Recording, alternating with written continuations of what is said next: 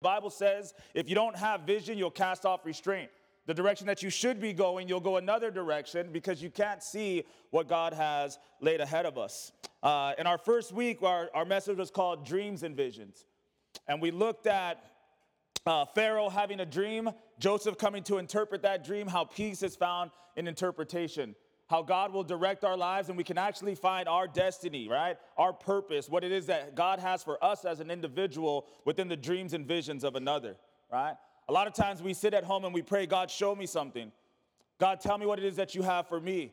God put me onto a particular track. But when you read through the scriptures, a lot of people find their destiny, a lot of people find their purpose by getting in line with or getting into the flow of somebody else who's already walking in purpose and walking in destiny and walking with vision. You know, I love what, what Mary said to be able to, to see a preview last year in 2016, get into her word, pray about it, lay some foundation for some things that hadn't happened yet, and then in the next year, 2017, right, to see 23 women out together to see this movie, it's more than just, hey, let's go watch a movie. It's, hey, God has shown us something and prepared an opportunity for us to be blessed. And then the women walk into that. That's how vision works, right? That was a vision that she had, but others were able to find a blessing and some fellowship and a good time away from their husbands and kids because of it.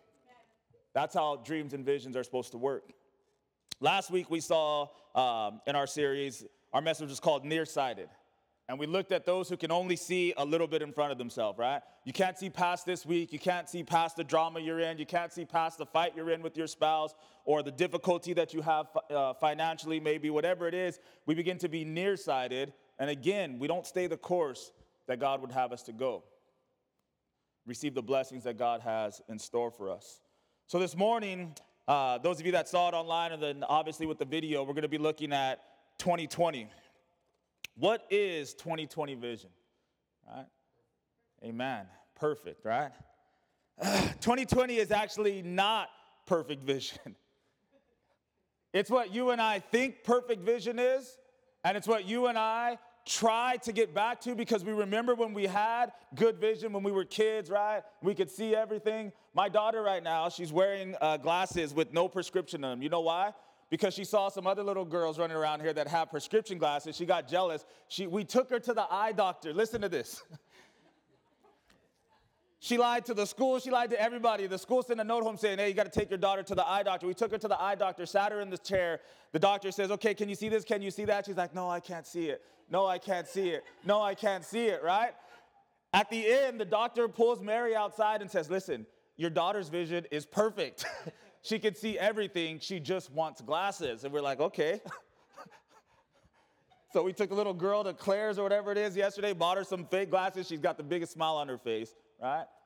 And most of us are the opposite. We want, she has good vision and wants glasses. Most of us have no vision, can't see, and we long for the days that we could, right?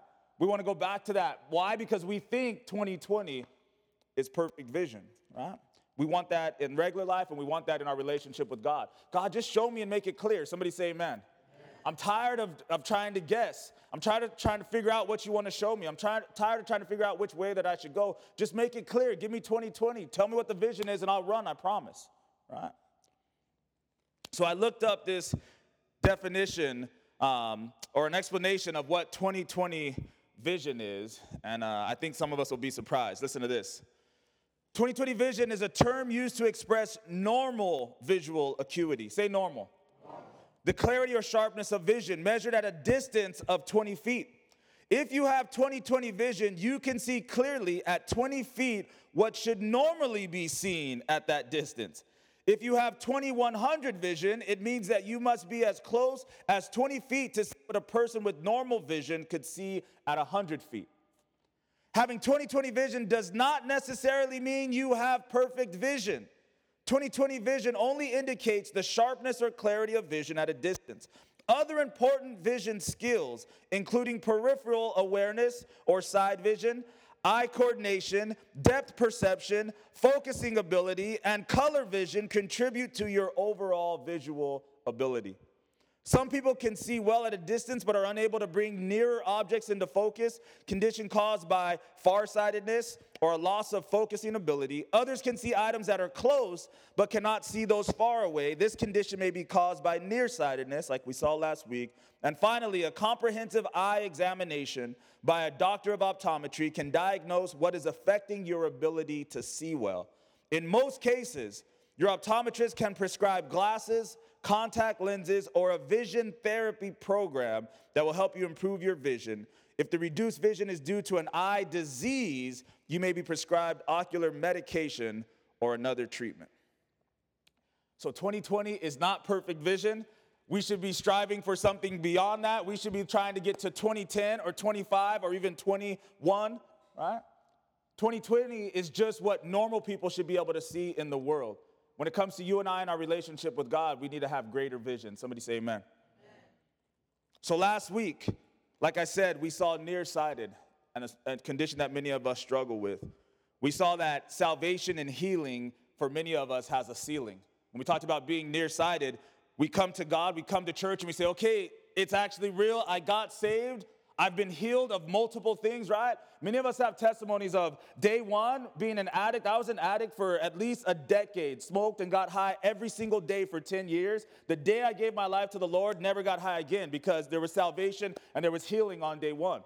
Many of us have testimonies like that of, of areas of our life that God just completely removed, but then there's those other areas. Somebody say Jericho. We have those other ones that, for whatever reason, they stick around. It's like, Lord, why didn't you just deal with all of them, right? But when you're nearsighted, you have salvation and healing with the ceiling. You say, Well, thank God for all those things that He did heal on day one, but that's the ceiling for me. The rest I'm just gonna have to deal with for the rest of my life. That's being nearsighted. You can't see yourself overcoming the rest of it. You can't see God continuing the work that He began in you. This week, I want you to think about a plateau and a problem. What many of us do in our walk with God is we reach what, what I'll call is a new height, somewhere you've never been with God, right? But then you plateau. You say, man, this is amazing. I didn't think I was gonna even get here. I don't even need a great relationship, just give me any relationship, right? I don't need like a lot of money, I just need enough to put food on the table. I'm good with that. I'm gonna plateau right here. But when we plateau and we also have a problem, that stunts your growth with God, and inevitably you will start to go backwards. You don't get to plateau, keep your problems, and stay there. Either you keep climbing up and God continues to do more in your life, or you inevitably begin to backslide and go backwards. What we have to do is see and accept the vision that our weaknesses show us that God is using it as a platform to continue his work in our life. If you have weaknesses this morning, you are not alone. If you have problems this morning, you are not alone. You're not alone in the congregation. You're not alone on the stage. You're not alone when it comes to worshipers. It's not, you're not alone when it comes to ministry leaders. You're not alone when it comes to the pastor. We all have problems still. But we cannot plateau. We cannot stop here. We have to see those problems not as something to sweep under the rug, to pretend as if it's not there, right? These are problems that we need to look at and say, okay, God, I have vision for these problems and for these issues. And my vision is you're going to continue the work you started. That's Philippians 1 6. He who has begun a good work in you will complete it. He's not done, he's not finished. So, this morning, what we're gonna do, we're gonna do a five point vision test to see if you've got 2020. Some of you might have better, and some of us might have worse. But we're gonna look at it. I hope we can leave here. Maybe you'll get a prescription from God. Maybe you'll find out you have a disease, right? That requires a, a pretty significant prescription. Maybe some of you just need some glasses. Maybe some of you need contacts. Maybe some of you are like my daughter and you can see just fine, but we'll give you fake glasses anyway. but we can't leave the same. Somebody say amen. All right, let's pray. Lord, we thank you for your word. We thank you for the opportunity to be in your house today. We thank you that we were able to see, Lord. You gave us a vision from our young youth, Lord, of salvation and the importance, Lord, of accepting you as our Lord and Savior, of serving you, but also sharing the good news with our loved ones, with our friends, and with our family, Lord God. We've seen some things already this morning, Lord, that we were unprepared for, but you're always prepared, God. We ask that you would continue the work that you started here in this building this morning, Lord, that we would not leave this place the same way that we came in, that every set of eyes would be touched, Lord, and changed, healed, transformed, Lord, that you would have a specific pres- prescription for each and every one of us, Lord, and that we wouldn't leave without having it filled. We love you. We thank you this morning in the name of Jesus. Amen. Amen. Amen. Weren't the youth awesome? Man, amen. Give them another hand. So, so, amen. Made me cry too. There, come on. So that's the thing about churches. There's always so much going on that if we will open our eyes and actually look and see, it's not just about being in here on Sundays. It's not just about coming in for a Bible study, hearing the Word of God. All that is amazing. We need that. That's our foundation. That's what everything else is built upon. But we've got women going out and fellowshipping and encouraging one another. We've got youth showing up early, practicing, going to other churches and ministering, right? We've got men who are rising up to be real men of God and to be leaders. There's so much going on in the church that to me it's a, it's a dishonor to say, oh, what's church like? Oh, you just go and hear, you just go and listen. God says we need to go, so we go. That's not why I got saved. I don't know about the rest of you guys. God's up to a lot, amen? So let's start this five point uh, vision test this morning. We're going to start, if you have your Bibles or if you've got your app, John chapter 20, verse 20. Say 2020. John 20, verse 20. Go ahead and turn there, but it's up here on the screen for you guys. It says, He showed them his hands and his side. Then the disciples were glad when they saw the Lord. Leave it up there, Ray, it's fine. John chapter 20, verse 20, he showed them his hand and his sides. Then the disciples were glad when they saw the Lord. When we get up close and personal with this scripture, when you're right up there at this point with God, where Jesus is allowing his disciples to see his wounds, right? We know what happened. He's already risen from the dead. He's standing there close enough where he says, Look at the holes in my hands, look at the hole in my side. You're close enough to reach out and touch me, right? And they're glad when they see who it is, right? What he's done. These wounds that they thought were fatal, now they have a new vision of what's possible. Does that make sense this morning? They know that when you get stabbed in the side and you don't scream and blood and water comes out, that means you're dead. They know that when you have holes in your hands, it means that you've been crucified for some particular crime and you're dead. But because Jesus has gotten right up close and personal, they're seeing, they're having a new vision of what's actually possible in this life. What an amazing thing to be able to see.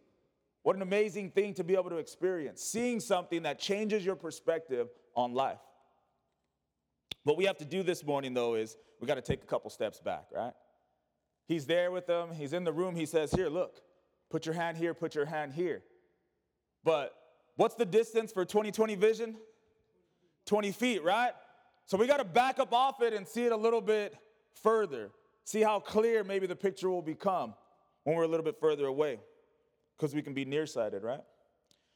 I'm going to read verse 19 through 22. We'll leave 20 up there for you guys, but this is John chapter 20, verse 19 through 22. It says, Then the same day at evening, being the first day of the week, when the doors were shut where the disciples were assembled for fear of the Jews, Jesus came and stood in the midst and said to them, Peace be with you. When he had said this, he showed them his hands and his side. Then his disciples were glad when they saw the Lord. So Jesus said to them again, Peace to you. As the Father has sent me, I also send you. And when he had said this, he breathed on them and said to them, Receive the Holy Spirit. Receive the Holy Spirit, right? So we can only see a little bit when we're at that nearsighted, right up there where you can reach out and touch them. But now from 20 feet back, we see a little bit more. It was the first day of the week, which is Sunday. And what were the disciples doing? They were gathered together like we are. This isn't just some random thing that we do. Everything that we do should be biblical. Every time we go anywhere, we do anything, we have an experience, we have a ministry, we should ask, where does the Bible say we should do that? Because if it's not in the Word of God, we shouldn't be doing it. Somebody say amen. It just becomes tradition. says that they were gathered together on the first day of the week, which is Sunday, right? They had just lost their Lord. They didn't know what to do. They didn't have direction. They didn't have vision. So, what did they say? Let's get together and try to remember everything that He said to us, everything that He taught us. Here's another thing it says that they were in this room with the door shut. Why? Because they were afraid of those who were outside. Do you know it's okay to be afraid? Somebody say, man. What we spend most of our life trying to do is convince people that we're not afraid of anything. That we're not afraid of losing anything, that we're not afraid of being insufficient, right? That we're not afraid of not having enough. What this scripture says is that when the church first got together, they got together on the first day of the week like we did, and they came to this place because they had fear. I'm watching this show, Sherlock. Anybody watch Sherlock? Just put myself out there. It's a good show. What's wrong with you guys? What are you guys watching? Don't tell me. Sherlock is a good show. I, I don't know why I like it, but I like it. And I'm kind of frustrated. This is a side note, but they're on season four, and it's not on Netflix and it's not on Amazon. They want $20 and it's only three episodes. I couldn't do it. So I started looking free, free Sherlock. Can I say that? Let me repent, Lord. I, I, you know. Anyway, on Sherlock, yesterday I was watching it, season three.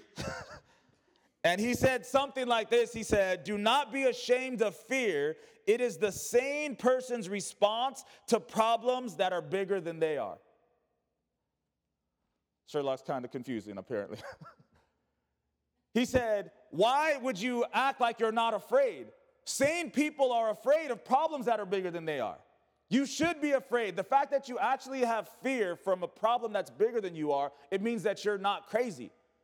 If you weren't afraid of problems that are bigger than you are, that makes you a crazy person. That makes you insane. We come to church with problems that are bigger than we are, and that's nothing to be ashamed about.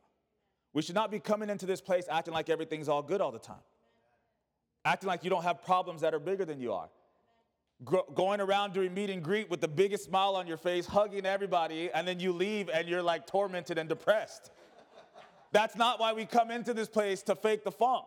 We come in here to keep it real. Yes, I'm happy to see you. Yes, I want to smile and you make me happy to actually see your faces. However, if you got two or three minutes after church, let me tell you what's really going on because I'm tore up and I need help.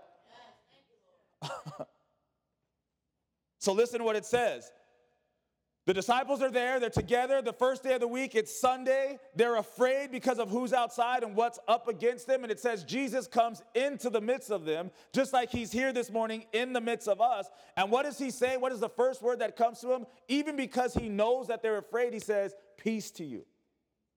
You don't have to be afraid. Why? Because I'm here. You came into this place with problems that are bigger than you are, but the one that's bigger than any problem is here. For them, they still couldn't understand how just his presence could give them peace in their season of fear, in their season of trial, in their season of difficulty, right?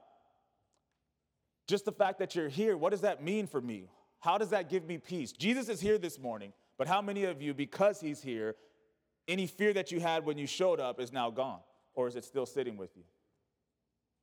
Just the fact that he's here is not enough always to remove that fear. Something happened. What happened was they got 2020 vision. He showed them in verse 20, he showed them his hands and his side, and then, say then, then the disciples were glad when they saw the Lord. When they saw his hands, when they saw his side, they said, Listen, there's obviously something that is greater than death, and we've now seen it. If he can overcome death, if he can come back from being crucified, right? Then the, whatever it is that I'm afraid of, maybe there is a chance of peace. The crucifixion of Christ, it doesn't matter what you're afraid of or what you're struggling with, what's oppressing you this morning. If you really see with your eyes 2020 vision, if you can really see Christ, you should have peace in whatever it is that you're dealing with. Hebrews 2:14 says, "Through death he might destroy him who had the power of death, that is the devil, and release those who through fear of death were all their lifetime subject to bondage." What that means is this, most people walk around they're so afraid of dying that they live like hell. That's what that means. You're so afraid of dying that you're going to do everything you want, when you want, however long you want, however much you want, because you don't know if today's going to be your last day. We sing songs and our kids sing songs like YOLO, you only live once. No, you don't. You live twice.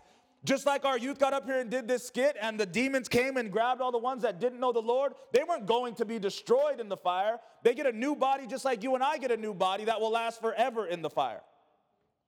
You live twice. But because of fear of death, we behave in a way that doesn't honor God. Whatever we're up against, man, get to church. Bring your fear to the altar. Let him deal with it.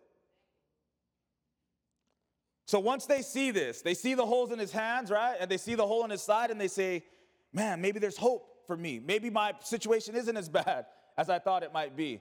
There's only one thing left that has to happen. Once you can see that, the last thing that has to happen, it said at the last verse, he breathed on them and said, Receive the Holy Spirit. Right? He says, if you're up close and personal, you can see this. If you back up, you can see from 20 feet that I'm coming to give you peace in no matter what situation or circumstance you're in. And once you can see both of those things, he says, I'm going to breathe my spirit into your life. It'll be with you all the time, everywhere you go. You'll have moments and fits of fear and frustration and anxiety, but then you'll have the peace of God well up from inside of you. Can you see it? Is that the vision that we walk around with? That's the vision I want to walk around with. Let's keep going. 2020, say 2020. 2020. Exodus chapter 20, verse 20, up there for you. It says, Moses said to the people, Do not fear, for God has come to test you. And this, or excuse me, and that is his, and that his fear may be before you, so that you may not sin. Don't be afraid. God has come to test you that his fear will be before you, that you wouldn't sin. We know that God does not tempt us because the word tells us that all temptation is from the devil. We learned this in our Bible study, though, that God does test us, right? The devil tempts. You want this? It's good. It's gonna feel good. It's gonna taste good. Eat this, right? Nobody's gonna know. Nobody can see you. Just don't post it. Nobody will know. That's the devil. He tempts you. God tests you. What we learned in our Bible study is that the test of God is not to prove how weak you are, it's to prove how strong you are and how much has changed in your life. God's not trying to test you so that you would fail and say, Look, I told you you suck. What He's saying is, You have no idea what I've done in your life. You have no idea the power that's alive inside of you. I lay a test before you so that you can be victorious and say, God, I didn't know that you were so good. I didn't know that I had changed so much. The testimony of many Christians is they look up, and when people begin to tell them, hey, you're different, you look different, you sound different, you talk different, they're like, I didn't even know. But God is in me, God is changing you. So Moses says, Don't be afraid, God has come to test you. Let's step back about 20 feet. See a little bit more of this story. From verse 18 of Exodus 20. All the people witnessed the thunderings, the lightning flashes, the sound of the trumpet, and the mountain smoking. And when the people saw it, they trembled and stood afar off. They said to Moses, You speak with us, and we'll hear, but let not God speak to us, lest we die. Moses said to the people, Do not fear, for God has come to test you, and that his fear may be before you, so that you might not sin. So the people stood afar off, but Moses drew near the thick darkness where God was. Then the Lord said to Moses, Thus you shall say to the children of Israel, You have seen that I have talked with you from heaven. What a story. So here's what you need to see, here's what you need to know God tests witnesses. if you're going through a test or a trial and it's from God, it's because you're a witness to who He is and what He's capable of doing. God doesn't test people who have never seen Him do anything, they don't know Him. There's no information to be tested on. The scripture, Exodus 2018, started with this All the people witnessed the thunderings, the lightning flash, the sound of the trumpet, and the mountain smoking. Those of us who have seen God do some kind of work in our lives or the lives of other people, we've seen the thundering, the lightning, the mountain smoking, right? Expect a test. Let me tell you again if you've seen God do something, you have information he is going to test you on the information He's given you. When our kids go to school, they open up a book and the teacher tells them to read and the teacher does assignments with them. And then inevitably, after all that information, comes what? A test. So if you're a Christian and you believe in God and you've seen Him do something in your life and you've seen Him do something in somebody else's life, expect a test.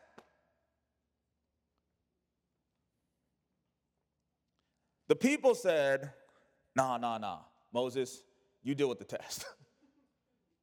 we want you to stand between us and God. You go up the mountain, and whatever he tells you, we won't hear it, so we won't be tested. You hear it, you test, and then you just give us the answers.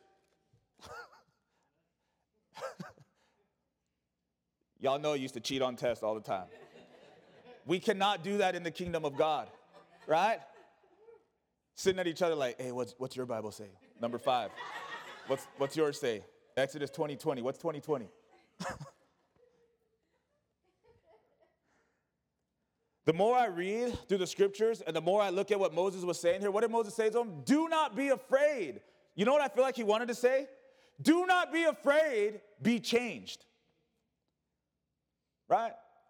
I can come in here and tell you all the time, don't be afraid. God is good. God is here. There's peace. You can find it. But if you're not going to be changed, you're not going to find the peace. So maybe what we should say is be afraid. Why? Because you won't change.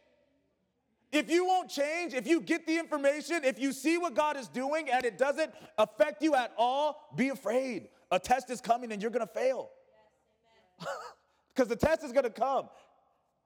My kids don't get to go to school like everybody else and then the, they don't have to take the test. No, you got to take the test. If you didn't do your homework, you can blame dad because we were at church on Wednesday night till 10:30 if you want to. But the test is coming. Either you know the information or you don't. Moses goes up this mountain and he comes back with information in the form of 10 commandments, right? And then he tells the people, here's the 10 commandments. This is what God said you are going to be tested on and expect the test.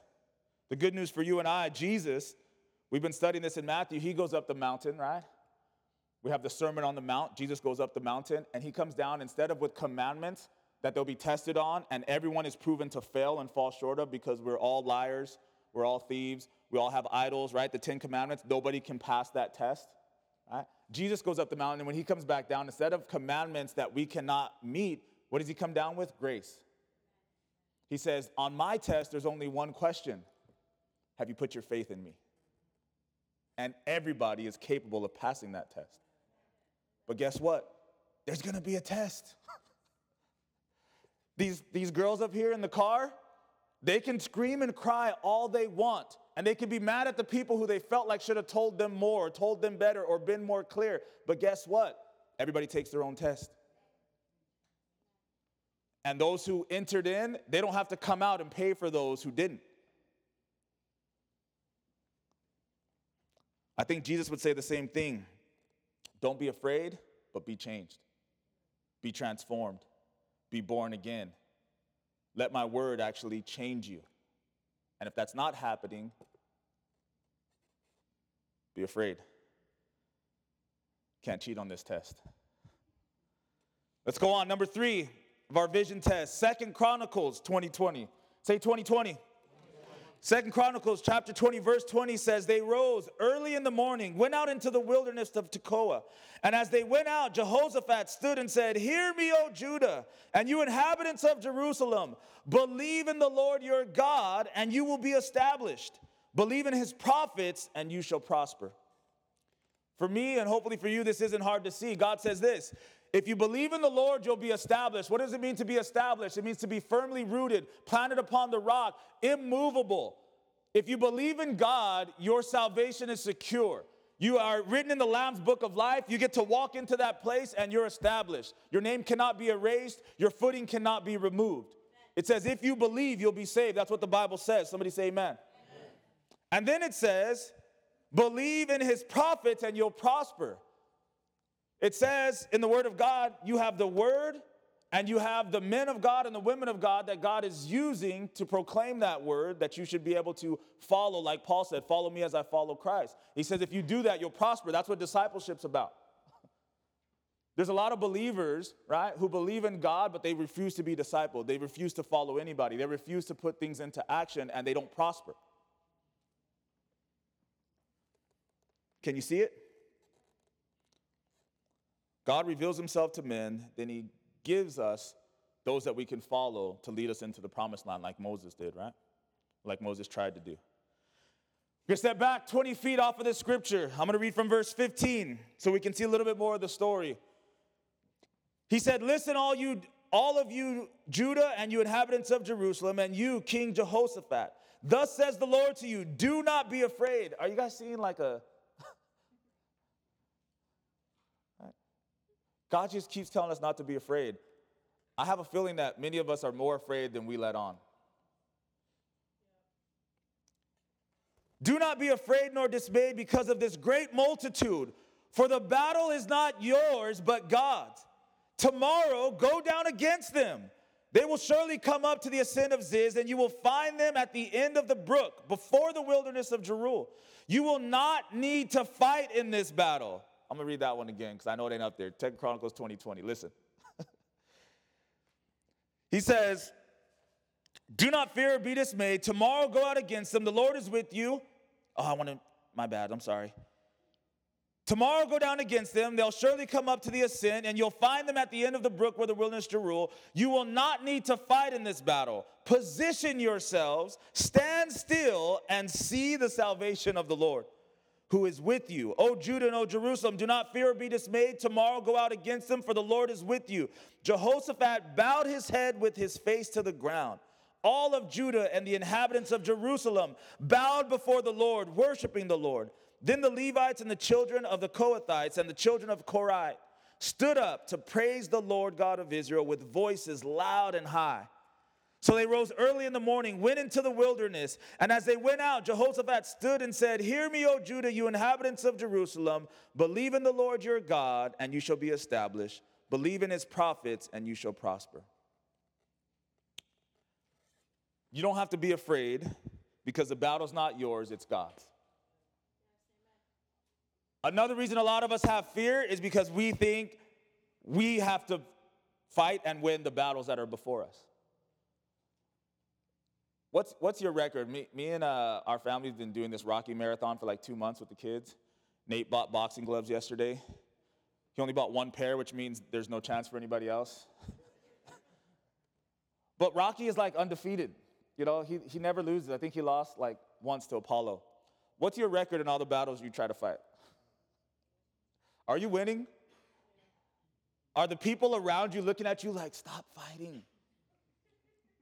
It's not your thing, stop. You keep getting whooped. Why do you keep going out there like that? You don't even have any gloves. You never had any training. You can't fight. Stop. But we are afraid and we keep trying to fight and we keep losing. And then we get frustrated with other people who look at us and tell us to stop fighting. We're like, why don't you help us? They're like, because we don't want to lose either.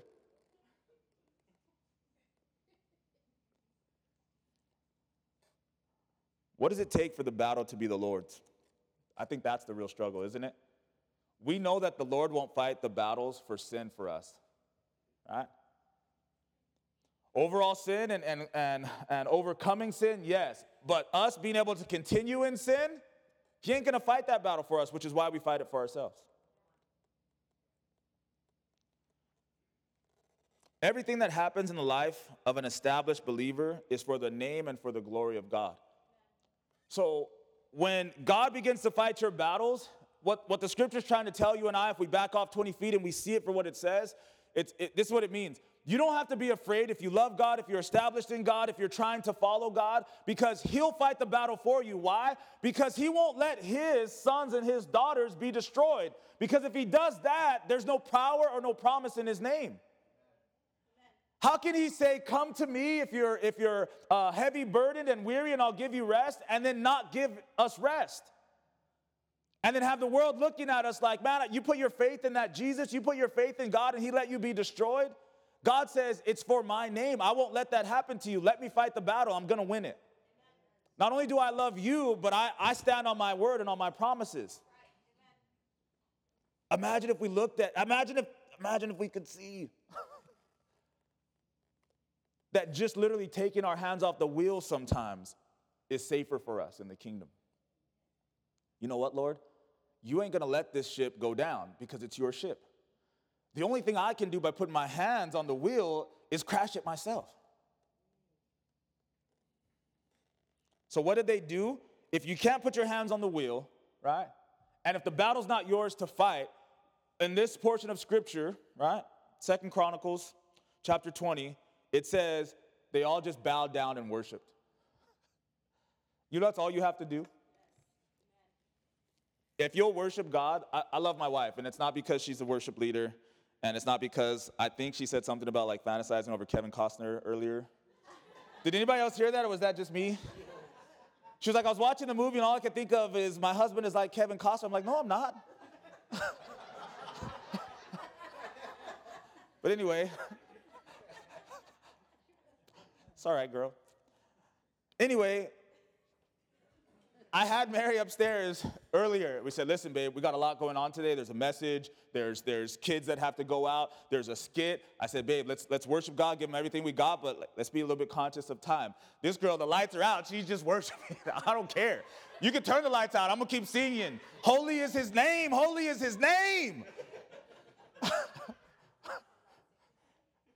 but here's what we have to realize, right? The worship team's looking at her like, hey man, this is, I mean, it's there's a flashing light at us. but it but it's interesting when you see somebody that doesn't have fear because they just worship.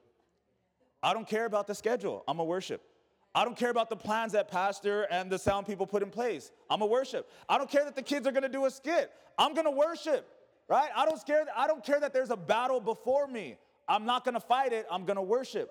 I don't care that it's bigger and stronger than me, that I'm often afraid when I come into this place. You know why? Because when I get into this place, I'm gonna worship.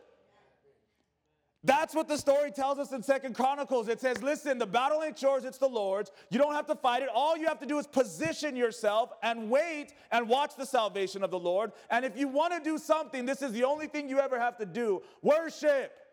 Bow down before me, say, I'm not the king, he's the king, and worship. I think that's like 2010 though. You know, 2020 is normal vision for everybody else. You got that 2010, you can see an opportunity for worship in your trial and tribulation and fear. John 4:23 says it like this: "The hour is coming and now is when the true worshipers will worship the Father in spirit and truth, for the Father is seeking such to worship him." He ain't looking for a song service. He ain't looking for a read along, sing along. He ain't looking for a, a, Sunday, a Sunday worshiper and a Monday through Saturday sinner.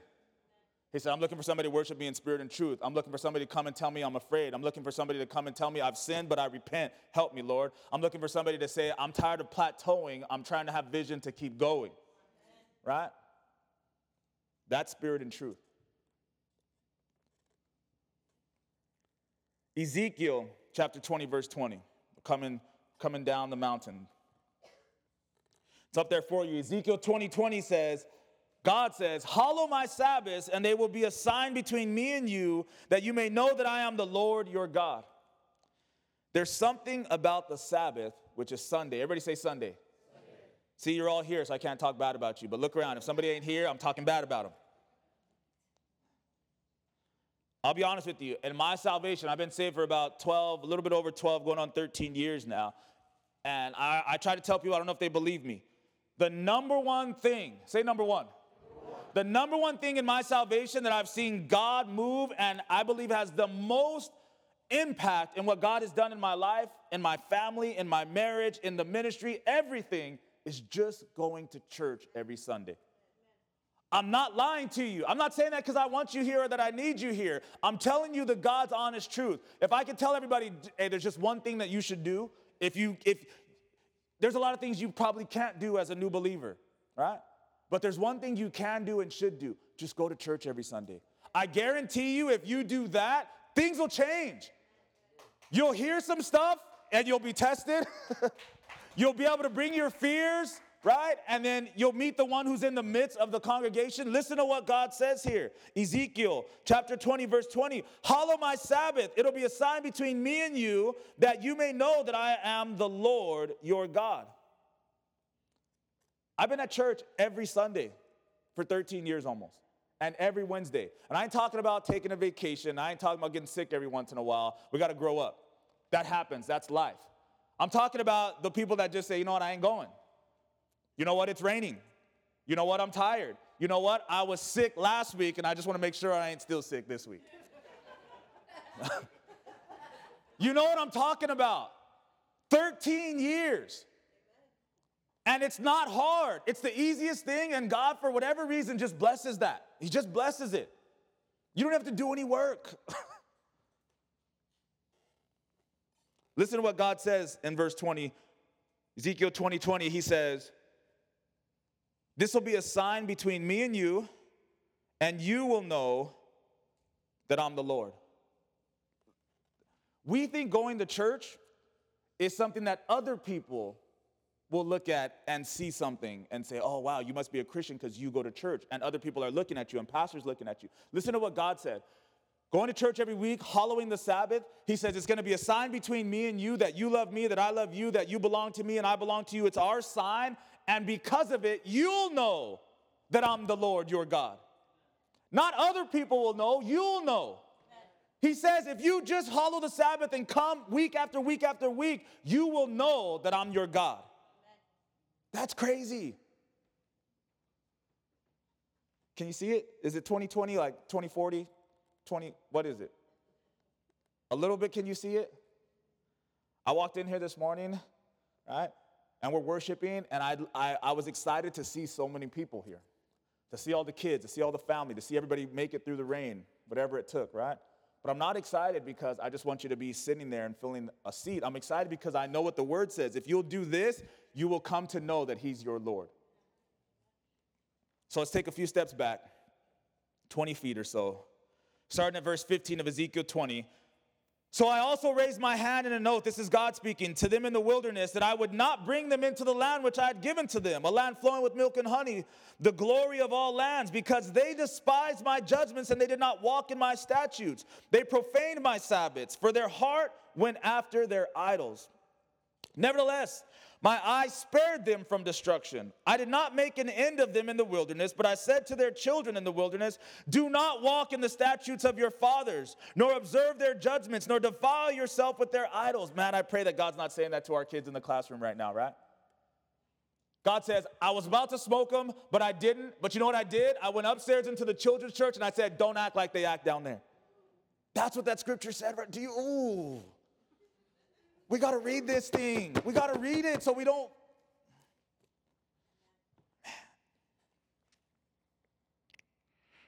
Tells their children, do not defile yourself with their idols. I am the Lord your God. Walk in my statutes, keep my judgments and do them. Hollow my Sabbaths, and they will be a sign between me and you. See the vision?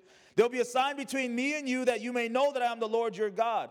Notwithstanding, the children rebelled against me. They did not walk in my statutes, and they were not careful to observe my judgments, which if a man does, he will live by them. But they profaned my Sabbaths. Then I said, I would pour out my fury on them and fulfill my anger against them in the wilderness. Nevertheless, I withdrew my hand and acted for my name's sake, that it should not be profaned in the sight of the Gentiles in whose sight I had brought them out. God's like, look, I just want to smoke them, but I can't. they don't listen, but I love them. And you know what? Even though I love them and I could smoke them because I'm going to bring them to heaven anyway because they do belong to me, for my name's sake, I won't smoke them. Why? Because look at all the Gentiles who saw me bring them out of Egypt. If I did all these miracles in Egypt to, to save you and to bring you out, and then I smoke you, people are going to look and say, that's not a good God. So he says, I won't do that. Why? For my name's sake, not for you, and not for your name's sake. Question I have for you this morning How much of the good stuff that happens in your life is because you're faithful and God is rewarding you for your faithfulness? And how much of the good stuff that happens in your life is just because He's making sure to take care of His name? Right? We look at the good things that come into our life. I must deserve it. I must be good. Their life sucks because they don't love God. and the reality is that's not true. I'm struggling right now praying about it like, Lord, a lot of good things have happened to me. How much is because I'm faithful and I deserve it? And how much is just because I'm a pastor and I bear your name?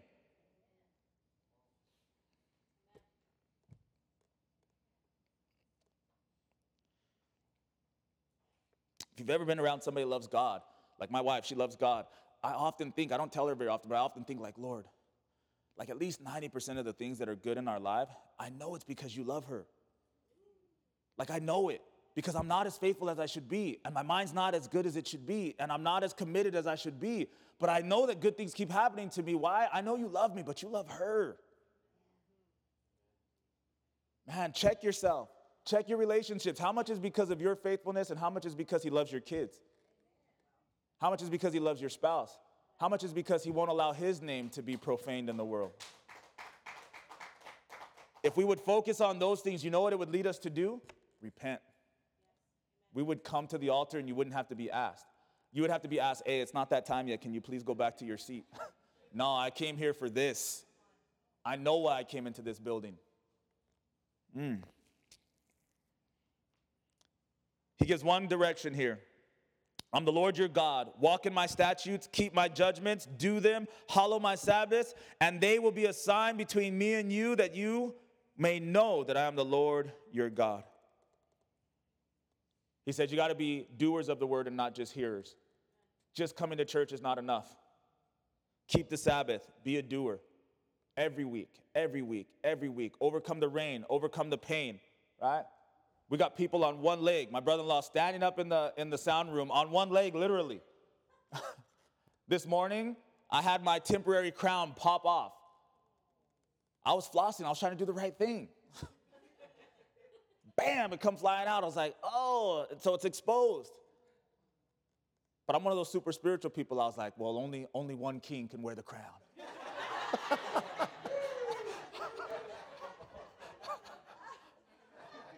I know where I'm going.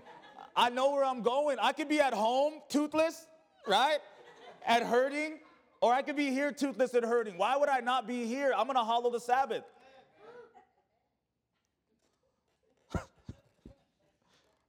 Only one king can wear the crown. Last test this morning, we're gonna close. Acts chapter 20, verse 20 should be up here for you. Paul says in Acts 20 20, I kept nothing back that was helpful, but proclaimed it to you and taught you publicly from house to house. Paul's telling the people that they are responsible for their own vision of God. He says, Look, everything I know, I told you. Everything I've seen, I've shown you. My very life, I walked into your house. We were intimate. You cannot come and say, well, Paul was cool, but we never got to know him. He never came over. We never really hung out. I didn't know how real it was. No, Paul says we were intimate. I went house to house. I gave you everything that I have. And now, guess what? Your vision, your relationship with God, your salvation, it's on you. It ain't gonna be on Pastor Paul. So we step back 20 feet. Everything I know, I, I didn't hold anything back. I proclaimed it to you. I did it publicly, and I went house to house. I'm going to read from verse 17. See this final story. He sent to Ephesus and called for the elders of the church. When they had come to him, he said to them, You know that from the first day that I came to Asia, in what manner I always lived among you, serving the Lord with all humility, with many tears and trials which happened to me by the plotting of the Jews, how I kept nothing that was helpful, but proclaimed it to you, and taught you publicly and from house to house, testifying to the Jews and also to the Greeks repentance toward God and faith toward our Lord Jesus Christ. And see, now I go bound in the Spirit to Jerusalem, not knowing the things that will happen to me there, except that the Holy Spirit testifies in every city, saying that the chains and tribulations await me. But none of these things move me, nor do I count my own life dear to myself, so that I may finish my race with joy and the ministry which I received from the Lord Jesus to testify to the gospel of the grace of God. And indeed, now I know that you all, among whom I have gone preaching the kingdom of God, will see my face no more. Therefore, I testify to you this day that I am innocent of the blood of all men. For I have not shunned to declare to you the whole counsel of God. Therefore, take heed to yourselves. I love Pastor Paul. When we look at just verse 20, it's up close and personal, and Paul just says, Look, I'm not holding anything back from you guys. I don't have like a secret place that I have with God that none of you have access to. A lot of times we like to look in this day and age at the church or at pastors, and we feel like for some reason they have a closer connection with God or they have more availability. Like you can only you only have certain hours. Between 10 and, 10 and 12, you guys are good. You can come to God. But pastor, he can go anytime he wants. Paul's saying that's not the case. Everything I do, everything I've seen, everything that makes me close to God, the fact that I can talk and say the Holy Spirit testifies to me everywhere I go that there's difficulty ahead of me, he's saying you all have the same access to that God and you need to take heed to yourself. We see that when we're at verse 20, up close and personal. When we back up, Listen to what Paul's actual message was. Does that make sense? What he said in verse 20 is, I didn't hold the message back. But when we back up to 20 feet, he tells you what the message was that he actually was proclaiming. He said, I preach repentance toward God and faith toward our Lord Jesus Christ. Church is not confusing, church. Repent and put your faith in Christ. If you're wrong this morning, repent. If you lie, if you cheat, if you steal, if you say things you shouldn't say, if you treat people in a way that they should not be treated, if you rob God of the 10% that belongs to Him, if you don't read your word, if you don't pray, if you don't worship, it doesn't matter what it is, repent. You can't keep doing that and expect to be in right relationship with God. It doesn't work that way. Not for me and not for you. Repent. Paul says, listen, that's what I preach repentance and faith in Jesus. Not only am I sorry, but I know I cannot fix it myself. So, Jesus, will you fix it for me? That's what it means to have faith in Christ. You don't have to fight your own battle, but you definitely have to admit to the one who will fight it for you how you got into the trouble, right? Jesus is gonna come and say, Listen, I'll fight your battle, I'll win your battle, I'll take care of it. But I, you ain't gonna just walk away and let me fight your battle. You're gonna come to me and say, Look, I pissed off the wrong person. I did something I shouldn't do. Any of your friends ever call you like that? Like they're about to get in a fight or something and they called you, they want you to fight. They're like, well, you're at least gonna tell me what you did. I wanna know what I'm fighting for. I remember my brother did that one time. He was at a, he was at a park playing basketball and got in a fight. He called me, I was like, at least 20 minutes away. Hey, it's about to go down, you need to get over here. so I jumped in the car, but I asked him, what'd you do? He didn't want to tell me the whole story. We got to repent. it's like that with God. Look, Lord, it's about to go down. I need your help. All right, that's fine. What did you do? Don't tell me that they did something. Don't tell me it's her fault. Don't tell me it's his fault. Don't tell me they shorted you or they robbed you or they did X, Y, and Z. Tell me what you did. Paul says, That's all I preach repentance and faith in Jesus. Then he says, This is what it takes to actually deliver the message. The Holy Spirit testifies in every city, saying, Chains and tribulations await me, but none of these things move me, nor do I count my life dear to myself, that I may finish my race with joy. Paul says, Listen, I know I'm gonna die trying to tell you the message. I know that chains and tribulations are what's awaiting me. For me to go and tell you how to be saved, for me to go and tell you how to repent, for me to go and tell you that you can be forgiven, Paul says, I'm gonna do it, but I know that I'm gonna die doing it. And you know what he says? I don't even count my life dear to me. You know why? Because my vision is beyond the grave.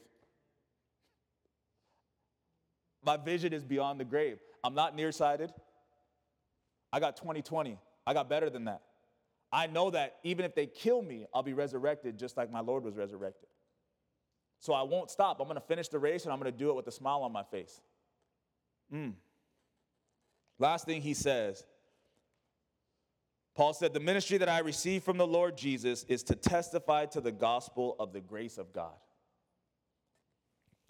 I hope that the challenge this morning, which I know I know it was strong, but I hope you didn't hear something that I didn't say. Because I want to say what Paul said.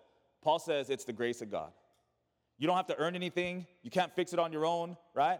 Paul says, everything that I've said, I go out and I tell people about the grace of God. He loves you so much that he'll forgive all of our stupidity. He'll forgive all of our sin. He'll forgive the things that you've done since you've been saved that you know you shouldn't be doing. But that's why Paul later says, I die daily. Every day I repent. You don't get to wake up tomorrow and not repent. You, you're, listen, let me, let me, I'm a prophet right now. Between now and tomorrow morning, you're gonna do something or think something or say something that you shouldn't. And when you wake up tomorrow morning, you need to repent. Watch. Tell me I ain't a prophet.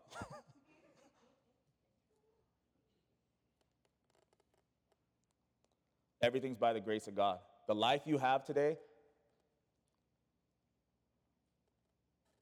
the time that God has allowed you to live far from Him and deny Him, all by His grace. Every good thing you have in your life today. Why don't you bow your heads for just a second? We're going to close. Worship team, would you come? Bow your heads for just a second. I want you to think. Our series is vision, so could you, in your mind's eye, I want you to picture some of the good things that you have in your life. They might be people, Might be jobs and resources, relationships, friends, the vehicle you got here in, the home that you live in, the forgiveness and some of the some of the uh, the freedom that you found in Christ, maybe. I want you to think about those things for just a second. And I want you to realize that you have them by the grace of God. By the grace of God. You don't deserve those things. I don't deserve those things. If we really think about what it means to be saved, the value of salvation has to be so great to you that you would say it's worth everything else. The scriptures talk about finding a pearl of great price and selling everything in order to obtain it. That's our salvation. Every good thing that you have, we should be willing to lose it in order to have salvation. Paul says, I don't even count my life dear to me. There's nothing I have that's more important or more valuable than my salvation. The fact that I've been able to see God, like the disciples that saw the holes in his hands and the hole in his side. I've got vision, I've seen it, I know it's real, it's mine. And if you believe that this morning, and on top of that, God says, here's some other good things. and you can picture them. You see them right now for yourself this morning. You know them intimately and specifically, you know them by name. These are good things that God has given to you by His grace. How amazing. This is also true. Every test that you're going through right now is a gift from God. He's trying to teach you something, He's trying to show you something. He's trying to confirm that He is greater in you than anything that you're up against, anything that's come against you, anything that you're afraid of right now. You have a test, but it's not that you would fail. It's not that you would be shamed. It's not that the name of the Lord would be shamed or profaned. It's there for victory. It's a platform for victory. It's not a plateau, it's a platform to go higher, to go further, to see more, to have greater vision, to go beyond 2020, which the world thinks is perfect vision, and understanding that we have more. We can see into a spiritual realm like Paul could. Repent and put your faith in the Lord, he says. I want to pray and I'm going to open the altars as we close. I'm going to pray and release you guys, but before I do, the heads are bowed, eyes are closed. If you're here this morning and you've never repented and put your faith in the Lord, you can read through the scriptures. It does not say that the heavens will part,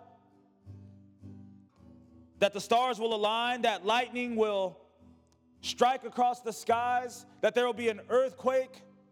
It doesn't say that because what the Bible actually says is that every man and every woman is aware that there is a God. They know him because he is their creator and the creator of everything. Just walking outside, just breathing, just waking up this morning, the Bible declares that you know that there is a God and you know that you're a sinner that can only be saved. You can't fix it, you've tried already, just like I've tried already. We cannot fix it and it never lasts because it has to be repented of and it has to be paid for by Christ. If you've never done that, I pray you see the opportunity that you have this morning. Our teenagers did a, a skit about driving, crashing, and the lights going out. We don't know when our last day is going to be. And we're not promised multiple opportunities. We're only promised one opportunity to come to the Lord. Most of you have probably had more than one, but you've got another today. If that's you, nobody's looking around, it's between you and the Lord. If you want to repent, give your life to the Lord, would you just raise your hand? Hallelujah. I see you. I see you. He sees you. Praise the Lord. Anybody else? Thank you, Jesus. That's it. That's it. That's all that matters. Bring your fears, and He'll take them away from you. Thank you, Lord. Thank you, Jesus. On the cross, Jesus was there, and the Bible declares that he said, It is finished, and he breathed his last. Salvation is accomplished in the decision that you just made because of what was accomplished in that very moment on the cross. He didn't say, It's almost done. He didn't say, I've got a little bit more to do. He says, It is finished. You've been converted, you've been changed. If you raised your hand, if you raised your heart, if you really repent this morning of your sins, if you really understand that there's no hope for you outside of Christ, you are saved. Don't believe the lies of the enemy. Don't worry about what your friends or family say to you. Don't worry about how hard it's going to get in this next season. You're saved. Jesus says, All that the Father has given him, he's not lost one. No matter what you do from this point forward, he will not lose you. He will never leave you nor forsake you. You belong to him, you are a child of God.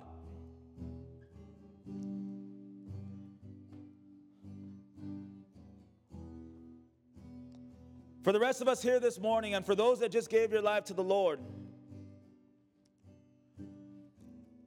now it's time to have our vision corrected.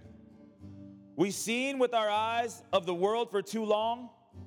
We've been nearsighted, we've been sin sighted, we've been all kinds of things. We need vision from God. A vision that starts inside of us that cannot be taken from us. But listen to the word it said, Do not fear, but be changed. you can't remain the same. Keep my Sabbath. Pass the test, they're gonna keep coming. It doesn't matter who you are here this morning, for the rest of your earthly life, prepare. There's gonna be tests, there's gonna be tribulation, there's gonna be things that are bigger than you that are afraid that you're afraid of. Keep coming, keep sharing, keep praying. Be doers of the word and not just hearers in this place. Lord, we thank you for your word this morning. We thank you for those that would respond. We thank you for those that saw something that they had never seen before, Lord God. We thank you for their boldness, Lord, their confidence, Lord, to put their faith in you. The same way that we see over and over in the scriptures, Lord, where a woman would crawl up to you just to touch the hem of your garment. She didn't care who saw her, she didn't care how humiliating it was, Lord God. She knew that you were the only one that she could find hope and healing in, Lord God. I thank you for those that did the same thing this morning. You're the same yesterday, today, and forever. The same way that you saved her and you healed her. You kept another woman from being stoned, Lord God. I mean, you just love us. Your grace is amazing. I pray for them, Lord. I pray for the rest of us, God, that we would keep your Sabbath, that we would bring our fears to your altar, that you would give us peace, Lord God, that our vision, Lord, would go beyond 2020 and earthly perfection, Lord God, and into the heavenly realms, Lord. Show us more of yourself. Protect us as we go from this place. We will be driving in the rain. We will be exposed to the bad things in this world, Lord God. We will be challenged. And even though you're testing us, we do have an enemy that is going to tempt us. We cannot escape this place. We have to live for you in this place. So help us. Help us fight our battles, Lord. All we'll do is worship. Protect our kids, protect our youth and our young adults, Lord God, our adults here in this place. Have your way. We worship you. We love you. In Jesus' name we pray. Amen. Amen. Amen. I know we were a little long this morning. You guys are free. You're released. If you want to pray, if you want prayer, the altars are open.